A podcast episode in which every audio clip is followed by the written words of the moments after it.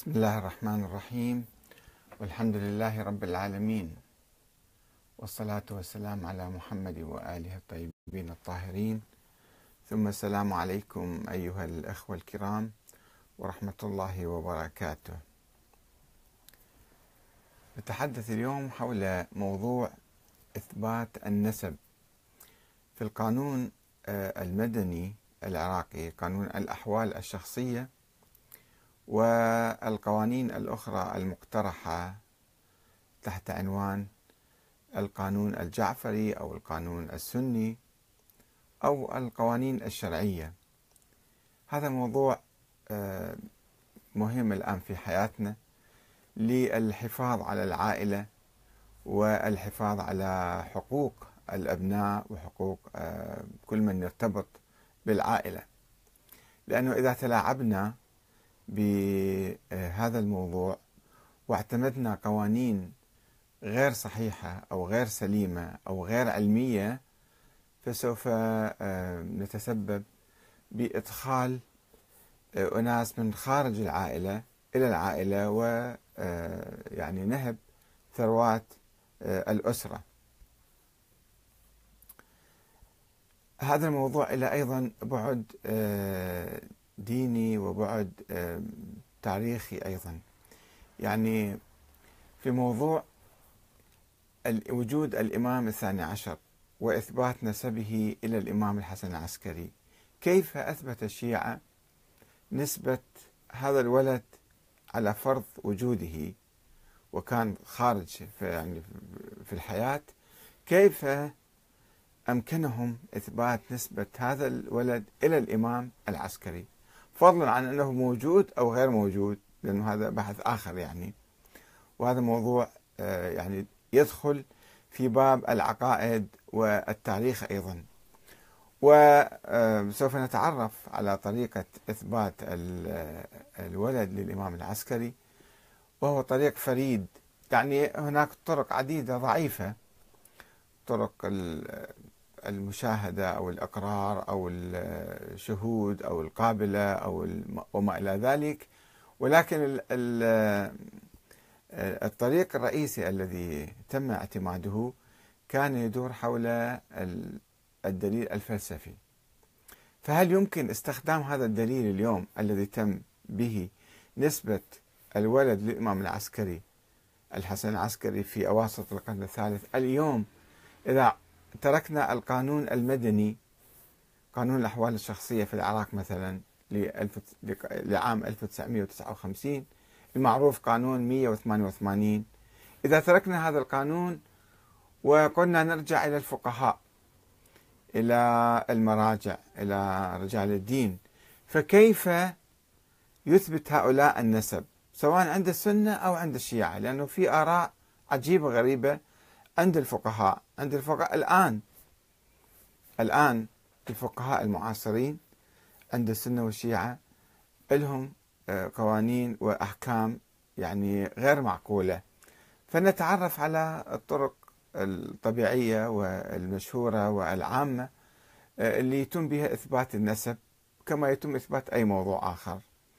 وثم نتطرق بعد ذلك إلى موضوع آه، إثبات نسب الإمام محمد المهدي للحسن العسكري. وهل هذا آه، الإثبات كان صحيح؟ يعني هل أثبتوا بذلك أم لم يثبتوا؟ وتلك الدعوة كانت مخالفة للقوانين والطرق آه، المعروفة والمعقولة. فإذا هذا موضوع مترابط بين القانون الوضعي اليوم المدني والقوانين السابقة التي تسمى شرعية أو تسمى مثلا آه، دينية.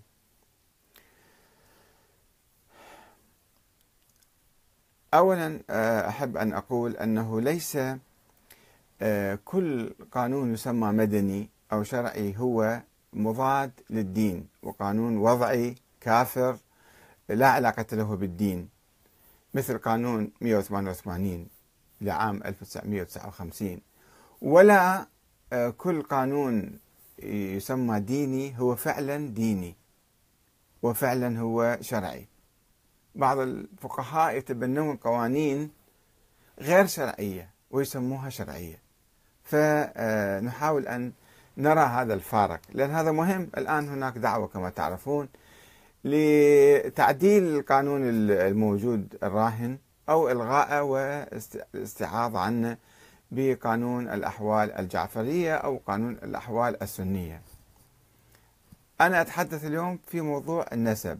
لا أتحدث عن تعدد الزوجات أو سن الزواج أو في مواضيع كثيرة فيها نقاش وقد بحثناها سابقا. أود التحدث اليوم عن موضوع إثبات النسب. كيف يتم إثبات النسب؟ إذا فقانون الأحوال الشخصية خطورة العودة إلى آراء الفقهاء والمذاهب. ماذا يحدث للأنساب لو عملنا بالفقه الجعفري والسني؟ هل يمكن إثبات النسب بالأدلة الفلسفية العقلية؟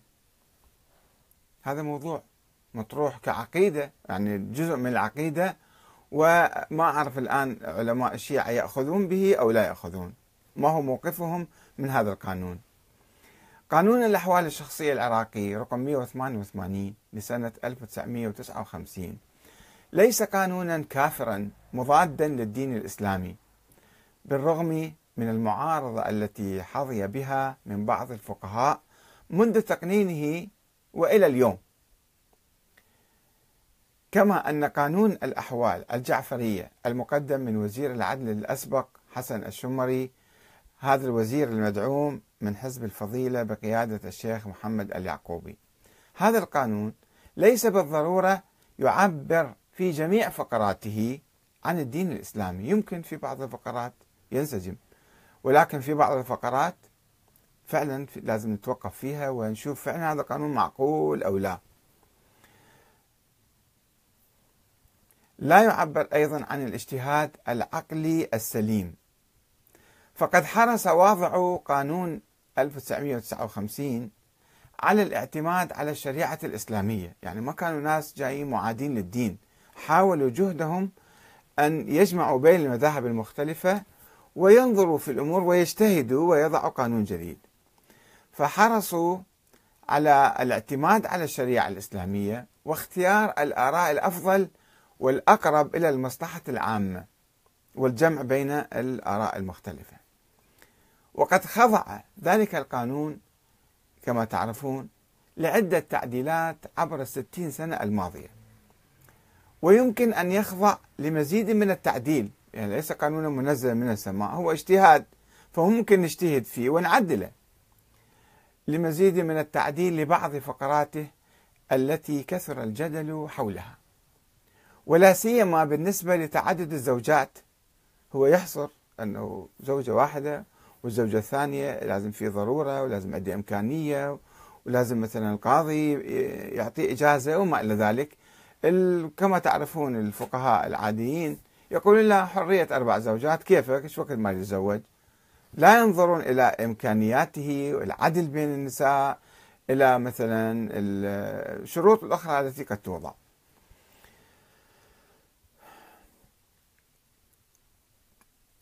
ولكن من الخطأ الكبير فتح الباب أمام إلغاء ذلك القانون والعودة إلى اجتهادات الفقهاء من أصحاب المذاهب. وذلك لما تحتوي عليه تلك الاجتهادات من أحكام بعيدة عن روح الشريعة الإسلامية والعقل والمنطق ولا سيما فيما يتعلق بإثبات النسب. يعني تحدثنا إحنا عن زواج الرضيعة وتفخيذ الرضيعة. الطفلة الصغيرة واحد يتزوجها. يعني في موضوع سن الزواج. آه، في مواضيع أخرى تحدثنا عنها سابقا ولكن الآن نود التحدث عن موضوع إثبات النسب. نشوف شلون الفقهاء الآخرين السنة والشيعة ماذا يقولون حول موضوع إثبات النسب. وقد بحثنا سابقا في حلقات سابقة موضوع السن الأدنى للزواج. مثلا الحرية العقل الإرادة النضج العقلي. والنضج الجنسي أو لا قبل النضج الجنسي والعقلي تعال زوج هالبنية أو الولد. خاصة بالنسبة للفتاة. والذي يحدده القانون النافذ الآن بخمسة بخمسة عشر عاما. لأنه تعدل كان 18 صار 17 صار 16 صار 15 ربما 14 ولكن الفقه السني والشيعي يسمح بعقد الزواج على الرضيعة ويجيز الدخول في سن التاسعة. ولا أريد أن أتحدث عن هذا الموضوع اليوم. ولكني أود التركيز على موضوع إثبات النسب. وهو كما تعلمون موضوع خطير يهدد سلامة الأسرة والحقوق المالية لأفرادها وعلاقات الزواج فيما بينها بين أفراد العائلة. إذا ثبت هذا مثلا أخ أو, أو ابن فلان أو لم يثبت يحق له يتزوج هاي البنية أو ما يحق له يتزوجها وهكذا. وسوف أقوم باختصار بعرض طرق إثبات النسب وهي كما يلي. واحد الفراش اثنين البينة ثلاثة الإقرار أربعة حكم القاضي خمسة الاستفاضة ستة الاتصال الجنسي بناء على ملك اليمين. سبعة وهناك طرق أخرى مختلف فيها كالقيافة. القائف يجي يشوف هذا يشبه ذاك فيثبت نسب الولد إلى ذاك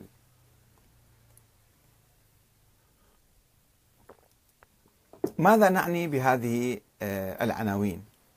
أولا الفراش وهو يعنون به الفقهاء عادة الزوجة يعني أو الزواج أو البيت الزوجية. وقد يعبر به آه، عن حالة الافتراش افتراش المرأة يعني.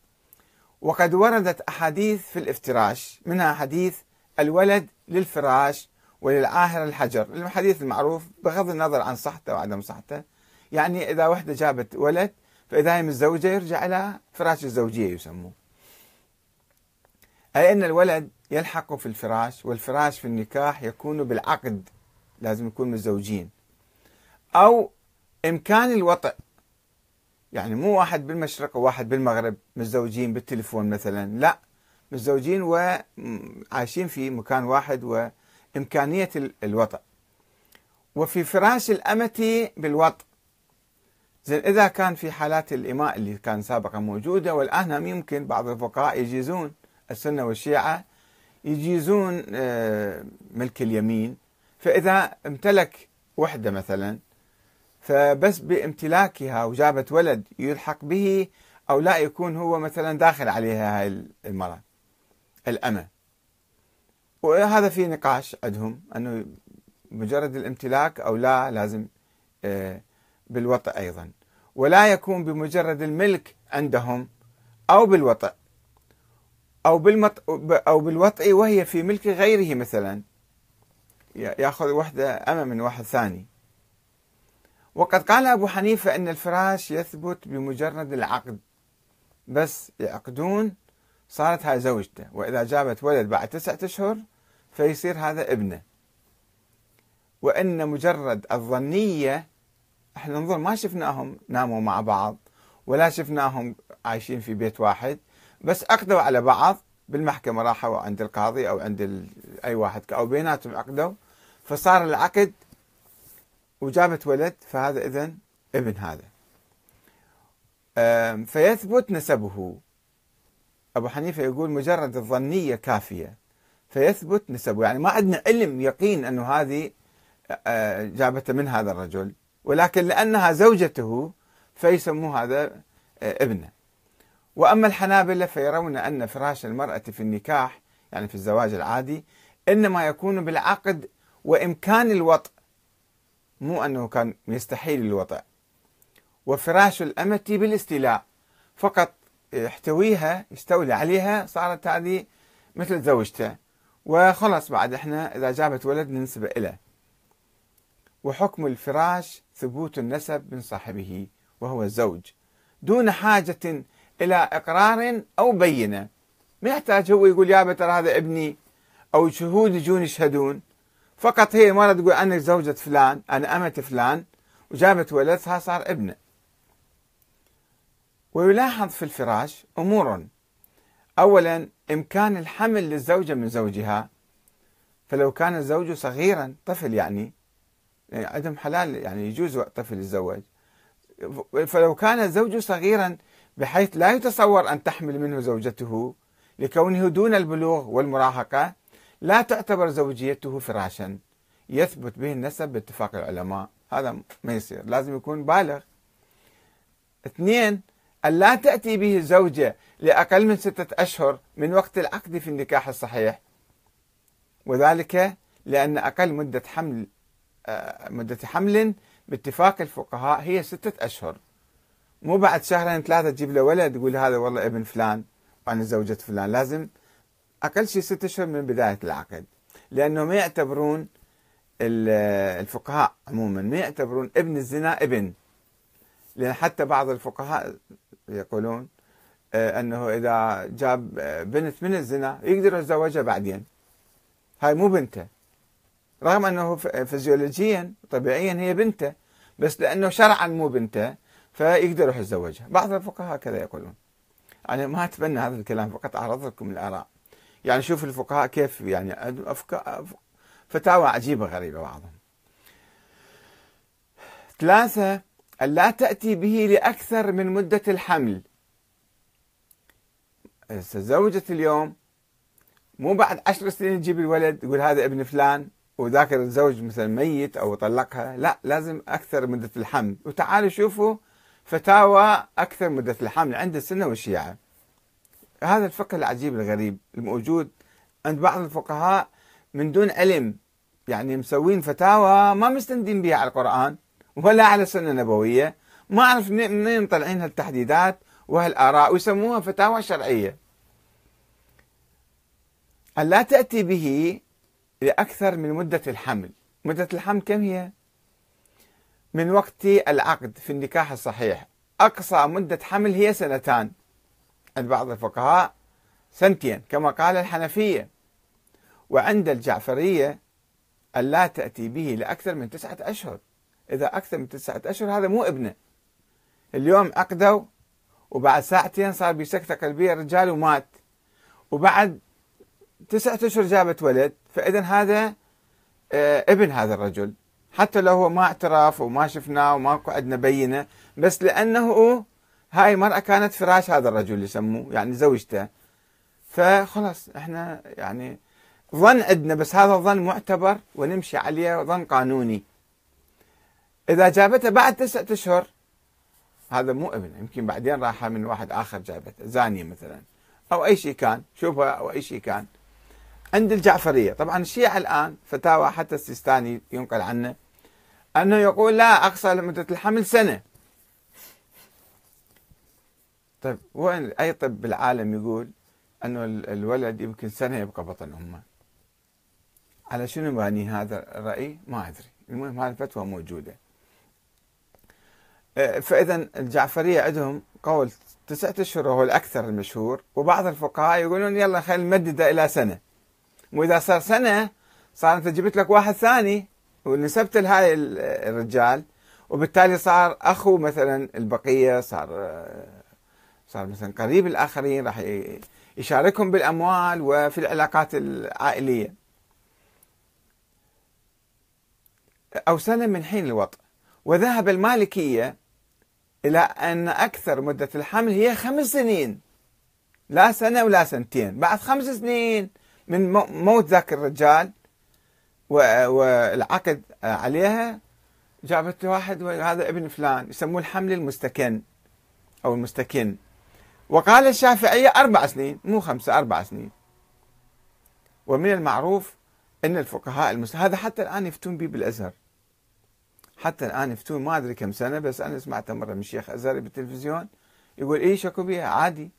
حتى لا نتهم المرأة بالزنا فنقبل الولد إلى نسبة إلى فلان. طبعا هو مبين أنه هذه ما متصل بيها. وافترضوا تزوج وسافر. هو سافر كم سنة وبعدين رجع لقى له ولد. هذا ولد ابنك. ما دام أنا زوجتك فهذا ابنك. هذا مو معقول. لكن الفقهاء الآن المذاهب فقهاء المشايخ يفتون ويعتبروه هذا دين ويعتبروه هذا قانون شرعي. فهل هذا قانون شرعي أو القانون المدني هو الشرعي؟ لاحظوا الاختلاط بين الشرع وبين المدنية والقوانين العلمانية كما يسموها. ومن المعروف أن الفقهاء المسلمين بصورة عامة لا يلحقون ولد الزنا بابن الفراش. إذا من الزنا ما يسموه ابن فراش حيث يشترطون الولادة عن عقد شرعي أو شبهة. شبهة يعني ما يدري صار في اشتباه مثلا. ويفتي بعض الفقهاء بجواز الزواج من بنت الشخص نفسه من الزنا. أنه هذا إيه؟ يصير هاي بعد مو بنته هذه. فلازم عقد شرعي. ما عقد شرعي هاي مو بنته أصلا رغم إن هي طبيعيا. فيزيولوجيا بنته. هذا موضوع الفراش أنه فقط لأنه هاي زوجة فلان وجابت ولد في المدة بإمكان الوطئ فيها يعني آه، وفي المدة المحددة وبهالشروط اللي استعرضناها يجوز أن ننسب هذا الولد إلى والده اثنين الإقرار بالنسب والإقرار نوعان. مباشر وغير مباشر. المباشر هو أن يقر بأن فلانا ابنه أو هذه ابنته يروح القاضي يقول له هاي بنتي أو هذا ابني مثلا. فتثبت البنوة للمقر. هاي يصير بنته بعد إذا هو أقر. فلازم إذا مات يعطوها إرث يعطوها كذا حقوقها علاقاتها. ويترتب على هذا الإقرار كل الحقوق والالتزامات التي للبنوة والأبوة. بنته بعد إذا أعترك هاي بنتي أو ابني. ويشترط في الإقرار المباشر للنسب عدة شروط. ومن أهمها أن يكون المقر بالغا عاقلا مختارا. مو واحد مجنون مو واحد مكره مو واحد طفل صغير يقول هاي بنتي ما يصير انت بعدك مو بالغ. أن يكون المقر له مجهول النسب. مو واحد معروف ابن فلان واحد يجي عليه يقول تعال هذا ابني مثلا صار. لا هذا معروف فلان ابن فلان. فلا يجوز أن يروح يقر بواحد معروف النسب إذا واحد مجهول ابن لقيط مثلا بعدين قال يابا ترى هذا ابني كان ضايع أو إحنا ما ردناه أو إحنا كذا صار لقيته هذا ابني صار. وإلا حكم ببطلانه. آه، أن تكون البو شرط آخر أن تكون الأبوة والبنوة يصدقها الحس ويشهد لها الواقع. يعني مو في شيء فعلا في كذب دي, دي يقول. بأن يكون المقر به ممن يولد لذلك المقر. هذا ولد ممكن يكون ابن هذا بالنسبة للعمر. يعني هذا عمره إيش قد؟ ذاك عمره إيش قد؟ افترض واحد عمره 16 17 جايب له ولد عمره 10 سنين يقول هذا ابني. ما يصير هذا مو معقولة. آه، وفي حال تسمح بأن يكون ابنا له. فإن كان فارق السن بينهما عشر سنين فقط لم تصح دعوى الإقرار لأن الحس والواقع يكذبه. يعني بالنسبة أنه هذا بعد أبو عشر سنين هو عشر سنين وهذا عمره عشر سنين وعمره ولد جايب جديد مثلا ما يصير. لازم يعني يكون معقول الكلام. أيضا أن يكون المقر حيا اللي يعترف هذا ابني لازم يكون موجود حتى يسموه إقرار. إذا هو ميت وشلون ننسب الإقرار له إذ الإقرار ربما استهدف المال وهو لا يثبت بالدعوة. مو يقول يابا ترى أنا ابن فلان. منو قال لك هو أبويا أقر. أبوك ما ما سمعنا من عنده. فالإقرار لازم يكون يعني المقر يكون حي. وبالطبع لابد أن يكون الولد موجودا وظاهرا لا مفترضا موهوما. يعني مثلا أنا أقر أنه أنا عندي ابن وابني فلان هذا ابني قدامكم أجيبه هذا ابني. أما إذا أقول أنا عندي ولد أعترف ببنوة فلان. من هو ذاك الفلان؟ ما نعرفه ولا شايفيه ولا له أثر ولا له يعني ما معروف بالناس. هذا ما يسموه إقرار. في الإقرار لازم تثبت ذاك الشخص حتى انت تقر عليه. لا أن ينقل عن الوالد أن ينقل عن الوالد بعد وفاته سرا وبلا شهود عدول ومع عدم وجود الولد في الظاهر. الناس يقولون يا ترى هذا الإنسان أقر ببنوة هذا الإنسان. هو مو موجود المقر ولا هذا المقر له موجود. ذاك ميت وهذا ما ما نشوفه. فهذا ما يسموه إقرار. فالاقرار لازم يكون المقر حي والشخص موجود حتى تقر أنت. هذا يسموه الإقرار المباشر. وأما الإقرار غير المباشر فهو أن ينسب شخص شخصا لشخص ثالث. هذا مو سمو إقرار قاعد تنقل الإقرار عن واحد آخر. والواقع أن هذا الإقرار الغير المباشر لا يثبت به نسب لأنه لا يملك إنسان أن يلحق نسب شخص لآخر. هو لازم يقر على نفسه مو على آخرين. هذا ابن فلان. من قال لك ابن فلان؟ ما تعرف. آه، بمجرد التلفظ. بل إنه لا أثر لهذا الإقرار حتى لو صدقه المقر له. قال اي نعم أنا ابن فلان. زين أنت منو؟ هو المقر ما موجود.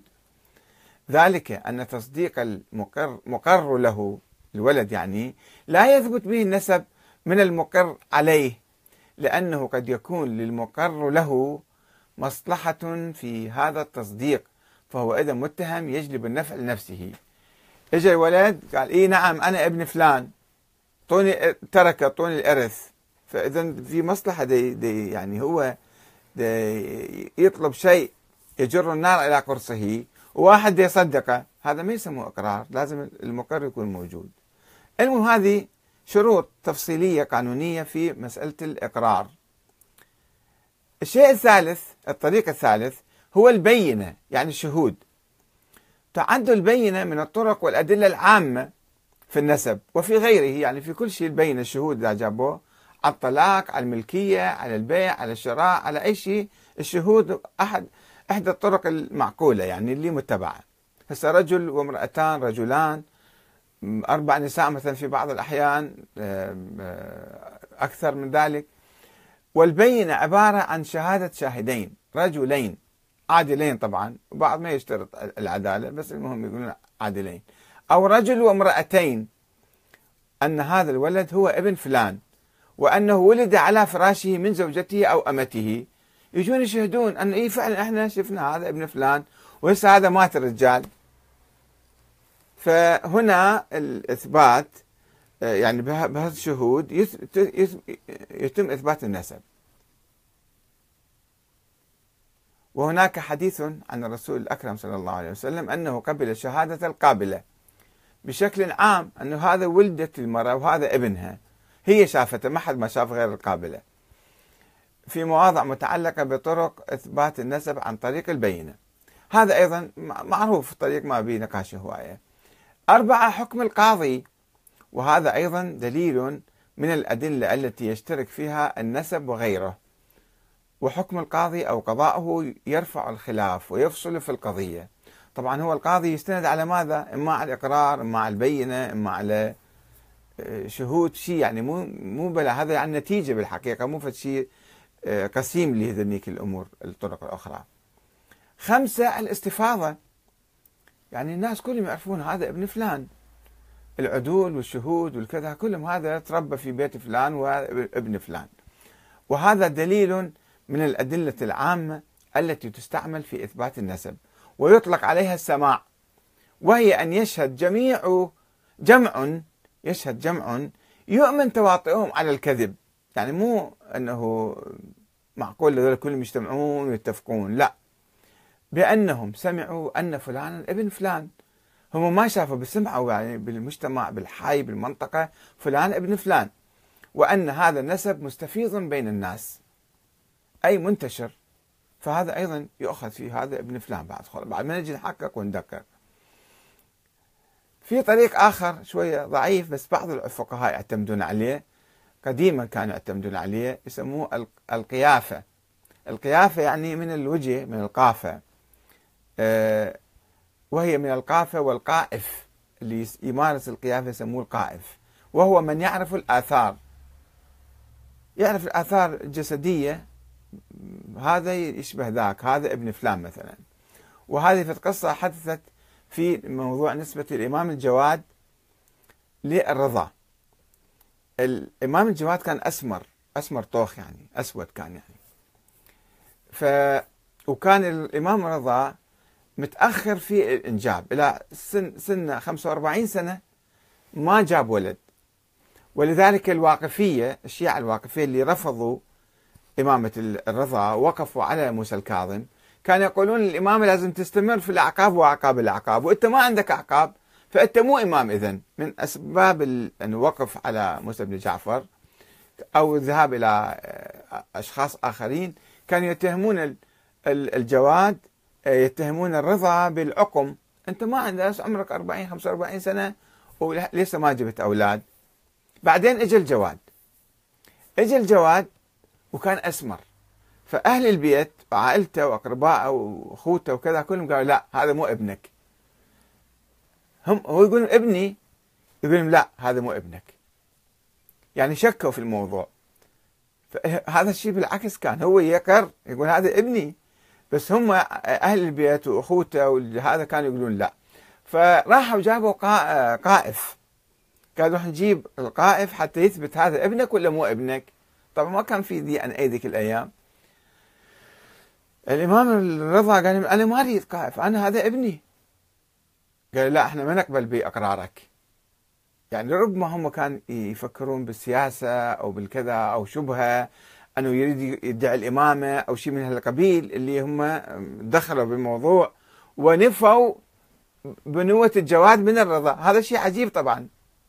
عجيب غريب فعلا يعني واحد يقول هذا ابني يقول لا لا مو ابنك هذا. عندهم في صراعات سياسية كانت. فقالوا زين الامام رضا قال زين جيبوا قائف. فهو لبسوه ملابس فلاح وخلوه بالحديقة يشتغل كأنه فلاح هو الإمام رضا وقعدوا اخوته وابناء عمه وأخواته وكذا كلهم قعدوا صف وجابوا ولد حطوه امامه جابوا القائف قالوا له شوف هذا ولد منو؟ جواريهم حطوهن. قالوا شوف هذا الولد ابن منو؟ من دول الشباب والرياجيل والأخوة والكذا. فطلع فيهم قال لا هذا مو ابن. ويقال كما تقول الرواية أنه شاف من قفا الإمام الرضا من رجليه وقال هذا ابن فلان إذا إذا يكون ابن واحد فهو ابن ذاك الفلاح. فانتهى النزاع وسلموا بإمامة هذا شيء يعني معكوس أيضا. فالقافة والقيافة أيضا كانت تعتمد في بعض الأحيان على أنه ما عندهم طريق آخر لإثبات النسب. واحيانا في شيء آخر اسمه القرعة. القرعة طبعا هذا يتم بالزنا. يعني آه، مثلا آه، امرأة في طهر واحد في شهر واحد أربعة خمسة كان نايمين معاها. ثم حملت وجابت ولد. زين هذا ابن من؟ راح يصير نزاع عليه. كل واحد يقول ابني. مثلا زياد بن أبيه كان زياد بن أبي سفيان بعدين. معاوية قال هذا آه هذا أخويا ابن أبو سفيان. لما جابتها أمه آه زياد بن أبيه وكانت في الجاهلية كانت تزني يعني. واختلفوا فقالوا لهم المن تردين كانوا يسوون قرعة أو هي تختار واحد. قالت أبو سفيان هذا بخيل ما أريد أنسبة لأبو سفيان. نسبة لواحد آخر وظل نزاع حوله أنه ابن منه. أبو سفيان يقول هذا ابني. الآخرين كانوا يقولون هذا ابني. المهم سموه زياد بن أبيه ما ما يعرفون أبوه منه. إلى أن إجى معاوية على الحكم. وجاب هذا زياد بن أبيه وقال له أنت أخويا وأنت ابن آه، أبي سفيان. فسموه زياد بن أبي سفيان. هاي يسموه بالقرعة. إما هي مرة تختار أو أو يحطون قرعة أوراق عديدة أسماء عديدة ويطلعون واحد. يا اللي ثبت النسب به يا طلعت ورقة يصير أبوه. طبعا هم يقولون ال ال يعني النسب ما يصير بالزنا. هذا زنا. فكيف يصير بالزنا وقرعة؟ هذا كان في الجاهلية موجود.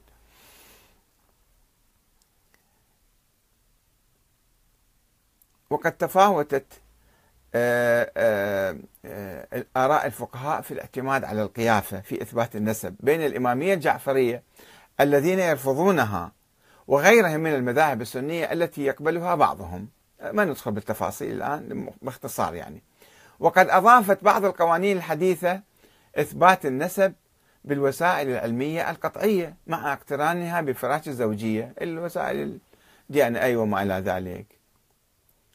هسه نجي إلى إثبات يعني هذا البحث القانوني شلون نطبقه على موضوع آه، إثبات آه، الولد للحسن العسكري. خلينا نقرأ القصة التاريخية ونشوف كيف. طبعا هنا شيء يعني أساسي بهذا البحث أنه هذا الولد ما حد ما شافه ولا موجود ولا أحد التقى به. انها ادعاءات أنا ناس يقولون إحنا شفناه. بناء على ذلك كيف تنسبون هذا اللي شفتوه إلى الإمام العسكري؟ عمليتين صارت؟ عملية إثبات الوجود وإثبات النسب. هسه خلينا نتحدث نشوف شلون إثبات النسب حتى لو كان موجود هذا الشخص فعلا في ذيك الأيام. كيف أثبت الشيعة الاثنى عشرية؟ وجود الإمام الثاني عشر محمد بن الحسن العسكري ونسبته إلى أبيه الحسن العسكري. موضوع مهم جدا. خلينا نعرف حتى نفتهم. كان عمل شرعي قانوني ولا عمل غير شرعي وغير صحيح وغير معقول؟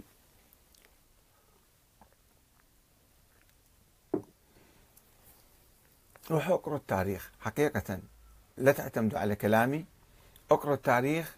اقروا الغيبة للطوسي غيبة للنعماني أكمال الدين فرق الشيعة النوبختي المقالات والفرق اقروا كتب المفيد الطوسي المرتضى أي واحد تردون. روحوا شوفوا القصة التاريخية كيف كانت وكيف ثبتت وكيف آه، ضبطوها يعني. وكما رأينا فإن الشيعة الجعفرية يفتون بثبوت النسب عن طريق الفراش الزوجية والإقرار والبينة. هاي الطرق المعقولة البديهية. وهذا هو المعروف عنهم في كتبهم الفقهية عبر التاريخ. ولكنهم يمتازون عن بقية المذاهب الإسلامية بقبول طريق آخر هو الافتراض الفلسفي. الافتراض الفلسفي الذي يثبتون من خلاله بنوة الإمام الثاني عشر محمد بن الحسن العسكري لأبيه على فرض وجوده. إن مؤرخي الشيعة ومتكلميهم ومحدثيهم كالكليني والنوبختي والنعماني والصدوق والمفيد والمرتضى والطوسي وكل هؤلاء علماء القرن الرابع والخامس يؤكدون عدم وجود حالة من الشياع. أنه هذا عنده ولد وهذا ابن فلان. هذه حالة الشياع أصلا ما موجودة كلهم يقولون ما موجودة. أو الظاهر لأنه يقولون الولادة كانت سرية يعني ما حد ما يعرف بها حتى أخص الأخص من الشيعة ما كانوا يعرفون فيها إلا أربعة خمسة يقولون اثنين ثلاثة. يقولون أربعين واحد بس ما يجيبون أسمائهم إلا اثنين ثلاثة فقط. آه، أو أو الفراش الزوجي ما معروف ما كان متزوج حتى عنده آه، يعني عنده فراش. وعنده إماء الإماء بالاستيلاء أو بالوطئ أيضا مو معلوم أنه وطئهن أو ما وطئهن. في عدة عدة إماء خدم قد يكونوا في البيت وما أمسهم مثلا. أو البينة الشهود على ولادته ورؤيته ونسبته وأنه هذا ابن فلان. الشهود أيضا ما موجودين. كل هذه الأدلة الطبيعية المعروفة المعقولة ما موجودة على آه وجود ولد للإمام الحسن العسكري أو عدم وجود أي ولد مجهول النسب ونسبته إليه. حتى لو واحد جافد ولد قال يابا هذا الولد ابن الحسن العسكري. هذا ما صار بالتاريخ. لما طلعنا هكذا ولد مجهول ونسبناه حتى يتم إثبات نسبه إلى هذا الإمام. بل على العكس من ذلك. كل هالمؤرخين والمتكلمين والعلماء يثبتوا يعترفون بإنكار الإمام الحسن لوجود أي ولد له في الظاهر. بالعكس عندنا دليل مضاد. الحسن العسكري كان يقول أنا ما عندي ولد. وهذا ثابت. كلهم يثبتون هالشيء. يقول هذا تقية كان يقول. يفسرون كلامه بالتقية. سمون يقول تقية أو مو عدم تقية مو هذه مسألة قانونية. إذا قال أنا ما عندي ولد وما أعرف أي واحد كيف نجي نقول له أنت قاعد تكذب وأنت قاعد تتكلم بصورة باطنية وبصورة تقية؟ ما يصير. هذا مو مو منطق يعني. فإذا كل العلماء والمفكرين والمؤرخين والمتكلمين يعترفون يقولون الإمام العسكري كان ينكر وجود ولد له في الظاهر وعدم الإشارة في وصيته إلى وجود هكذا ولد. لما اقترب اقتربت الوفاة من عنده وحسب الوفاة وأوصى بأمواله إلى أمه. ما قال أنا عندي ولد ترجعون بالأموال إلى أمي بالوصية مالته. والوصية بأمواله وجواريه إلى أمه المسماة حديث. إضافة بالإضافة لإنكار الحسن العسكري إنكار أهل البيت عموما وأخو الإمام العسكري جعفر لوجود أي ولد لأخيه المتوفى. ما ما شفنا. ما شفنا ما عرفنا. منين جبتوا الكلام هذا؟ وفي مقابل ذلك يدعي بعض وكلاء العسكري الماليين كعثمان بن سعيد العمري اللي كان يبيع معروف بالسمان يبيع بقال يعني يبيع دهن سمن في بغداد. هذا الشخص كان مثل صراف الناس يجيبون يحطون عنده فلوس وهو يقال كان ينقلهن بجراب السمن بالتنكة أو بالكذا مالت السمن القربة يحط بها فلوس يوديها العسكري. فلوس كان عملات يعني عملات ذهبية وفضية. آه، هذا الشخص ادعى بعد وفاة الإمام بفترة مو أول يوم أول يوم ما كان يعرف بعدين كون له هذا الرأي ادعى بعد وفاة الإمام بفترة بأن له ولدا في السر. وقال أنا شفته وراواني إياه وقال هذا إمامكم بعدي. دون أن يفصح عن اسمه أو يدل عليه أو يظهره العيان زين يا سعيد عثمان بن سعيد شنو اسم هذا الطفل؟ يقول لا تقولون اسمه حرام عليكم تجيبون اسمه. طيب وينه؟ ما يصير أقول لكم بالسر هذا ما تكشفون السر. طيب خلينا نروح نبحث عنه يقول لا لا لا حرام تبحثون عنه وتدورون عليه. لأن حتى يعبر كلامه ويمشي كلامه على السذج والبسطاء فاغلق كل الأبواب. ممنوع البحث التنقيب البحث كذا الاسم كل شيء سر في سر. وادعى العمري وأنصاره بأن ذلك الولد قد ولد من أمه جارية يعني.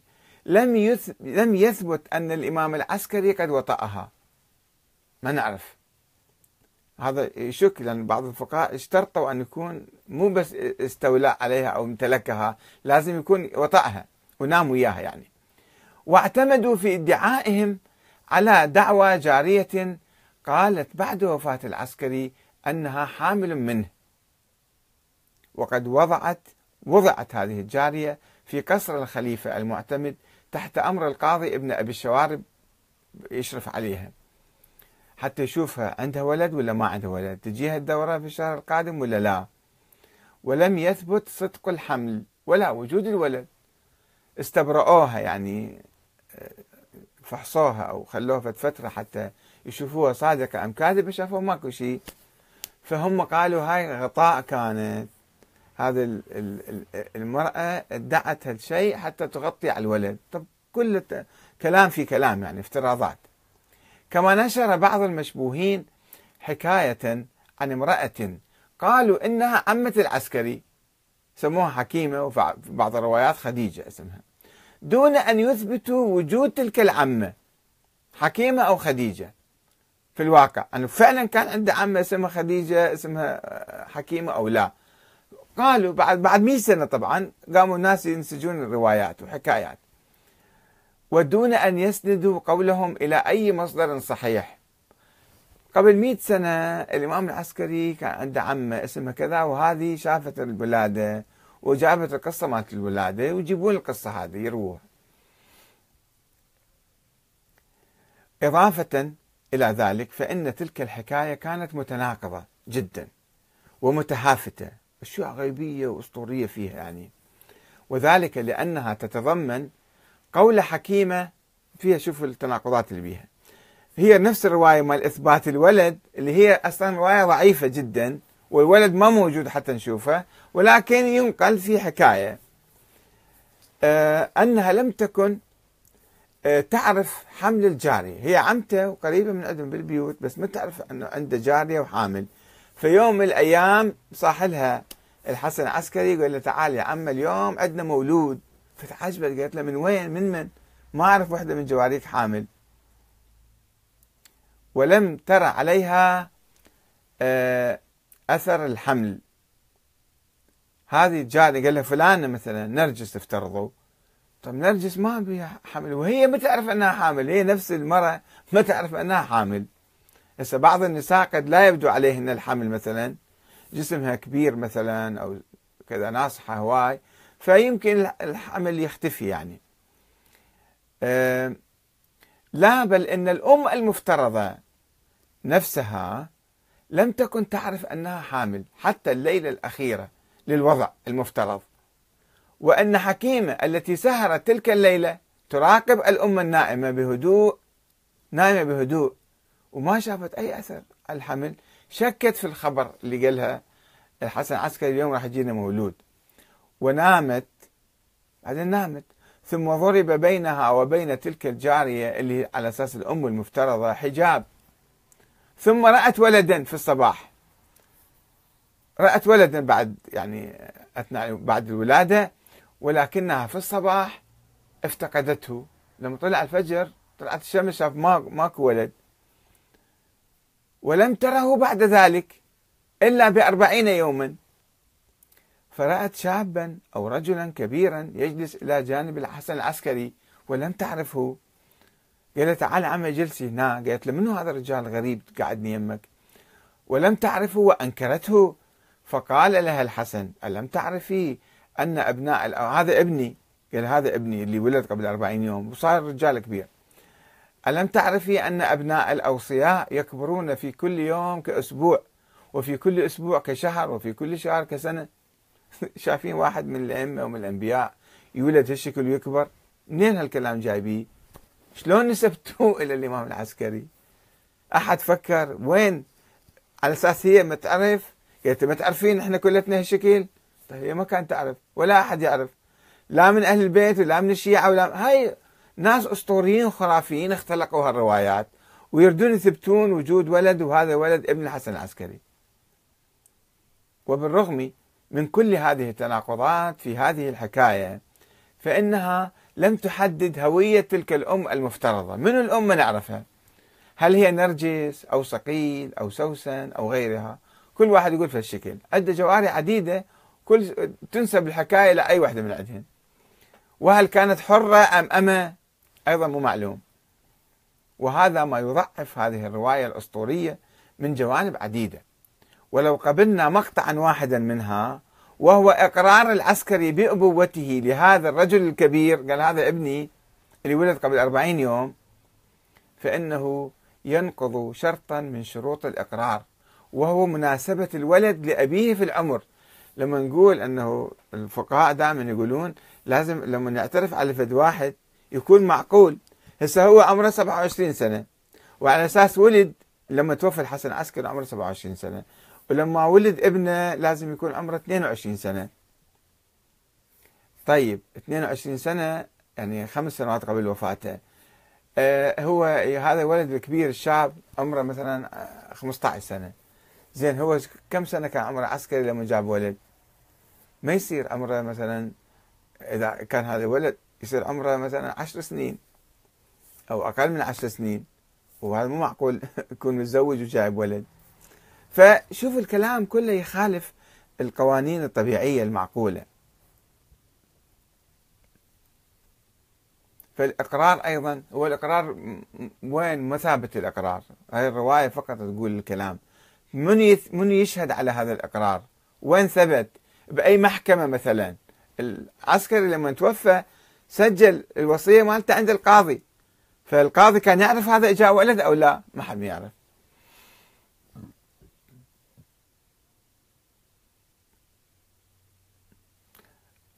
نعم إضافة إلى عدم إمكانية إثبات هذا الإقرار بالطرق الشرعية أي البينة والشهود. ما يمكن هذا. فهاي الشهادة أصلا مو معقولة ولا مقبولة أنه والله القابلة شهدت. أي قابلة أي امرأة أي ولادة أي ولد هذا ما يسمى شهادة قابلة. القابلة تشهد وقت الولد موجود قدامنا وتقول يا ترى هاي مرة ولدت هذا الولد هذا ابن ابنكم. هاي يسموا شهادة القابلة. مو أنه واحد بعد مئة سنة ينقلنا في قصة وهمية ويقول هذه شهادة القابلة. هاي ما يسموا شهادة القابلة. وأما شهادة النائب الوكيل عثمان بن سعيد وغيره من النواب فإن شهادتهم برؤية الولد ونسبته إلى أبيه العسكري هي شهادة مردودة. لماذا؟ لجر النار إلى قرصهم. كانوا يجرون النار إلى قرصهم. وهاي شبهة إذا احتملت تلغي الشهادة. مو معقول هذا يقول أنت شهادتك مردودة. واستفادتهم ماليا من دعوى الوجود والنيابة عن الولد. أن هذا الولد موجود وإحنا نوابه من يقول أنتم قاعد تستفيدون ماليا؟ فأنتم كذابين دجالين. ما نقبل كلامكم. هذا بالقضاء بالمحكمة ما يقبلون هالكلام هذا. ونظرا لأن دعوى وجود الولد للإمام العسكري لم تتمتع بأدلة تاريخية قانونية شرعية. كلهم يعرفون اللي بحثوا بالموضوع يشوفون أدلة جدا واهية. فقد عمد فقهاء الشيعة الإمامية الاثنى عشرية إلى اعتماد طريق آخر عجيب غريب وهو إثبات وجود الولد الذي لم يظهر إلى العيان ولم يتوفر أي دليل على وجوده وإثبات نسبه إلى الإمام الحسن العسكري بعد وفاته. قلنا لازم المقر يكون حي وهذا بعد وفاته نسبه للولد. اعتمدوا على مقولات نظرية وكلامية لا تسمن ولا تغني من جوع. قالوا هذا بالعقل لازم يكون عندنا ولد لازم نفترض وجود ولد له ولازم هذا الولد نفترضه يكون باقي على قيد الحياة. كل افتراضات في افتراضات. هذا الدين الإسلامي لا يقوم على الافتراضات الوهمية الظنية لازم عندك قطع يقين عندك علم. وهذا ما موجود في هذه القضية. فهل يجوز الفقهاء يبنون كلامهم اليوم؟ مثلا إذا جاءهم واحد وجاب لهم قصة شبيهة بهذه. ورجعنا عفنا القانون المدني ورحنا القانون الشيخ اليعقوبي أو القانون الجعفري. فكيف يفتي الشيخ اليعقوبي في هذه المسألة؟ كيف يثبت نسب هذا الإنسان أو هذا الولد إذا إلى هذا الرجل؟ والرجل ميت تعال هذا ابن فلان كيف تثبته؟ شوي يفكر بالموضوع. ولست أدري هل يمكن لفقهاء الشيعة المعاصرين اعتماد هذا الطريق الفلسفي العقلي يسموه الاعتباري الظني النظري. هل يمكن اعتماد هذا الطريق في إثبات نسب أي ولد لأبيه في الوقت الحاضر؟ أم أنهم يرفضون هذا الطريق جملة وتفصيلا؟ لأنه غير معقول ولا شرعي ويخالف كل القوانين المعروفة. وإذا كانوا يرفضون هذا الطريق اليوم نسألهم نسأل الشيخ اليعقوبي أنت تقبل بهذا الطريق العقلي والفلسفي في إثبات النسب والأولاد إلى آبائهم؟ إذا قال لا ما أقبل هالطريق هذا. نقول له طيب وإذا كانوا يرفضون هذا الطريق فهل يمكن أن يعيدوا النظر في عملية إثبات وجود ابن للإمام العسكري ونسبته إليه خلافا للأدلة الشرعية والقانونية هنا في أزمة أزمة في تناقض. إما أن نقبل بهذا الطريق لازم نطبق اليوم. إذا طبقناه على إمام مو على إنسان عادي. قبلنا أن نعتقد بوجود إمام وننسبه إلى الحسن العسكري. سرا ونظريا آه، وعقليا وبأدلة واهية جدا لا تثبت أمام القضاء. جيبوا هاي الأدلة كلها الروايات ودوها للقاضي. وقولوا له تعال أثبت لنا نسب فلان ابن فلان. أي قاضي بالعالم شيعي أو سني أو مسيحي أو يهودي يقبل بهذا الكلام؟ ما حد ما يقبل به. وإذا كان جماعتنا يقبلون بهالكلام فهل يمكن يطبقوه اليوم بالحياة؟ إذا ما قبلوا كيف يطبقوه على الإمام نسبة رجل عظيم إلى رجل عظيم مثلا؟ ففي مأزق فعلا حقيقي وخطير ولا بد أن هؤلاء الفقهاء أن يعيدوا النظر في هذا الموضوع ويراجعوا ويكتفوا بإنكار الإمام الحسن العسكري لوجود ولد له. هذا اللي لازم يقبلوه. مو ينسبوا له ولد غصبا عنه. وبالتالي طبعا راح يكون لهذا الكلام أثر كبير في حياتنا الدينية والسياسية والاجتماعية. لأنه بانين عليها أشياء كثيرة متراكمين عليها. وصاير واحد يجي يقول لك أنا هذا الدين وهذا الفقه الشرعي واني وكيل هذا الإمام وأنا كذا وكذا. فأنا أطلب من آه، اصحاب آه، القوانين التي تسمى دينية وشرعية وهي ليست دينية ولا شرعية. مو كلها أتكلم عن عن بعض القوانين. القانون المدني الذي يحدد الإقرار النسب إثبات النسب بالفراش أو بالإقرار أو بالبينة أو بحكم المحكمة أو بالطرق الأخرى تحدثنا عنها. وكل هذه ما موجودة في قضية إثبات وجود ونسبة الولد الذي لم يره أحد إلى الإمام العسكري. والسلام عليكم ورحمة الله وبركاته.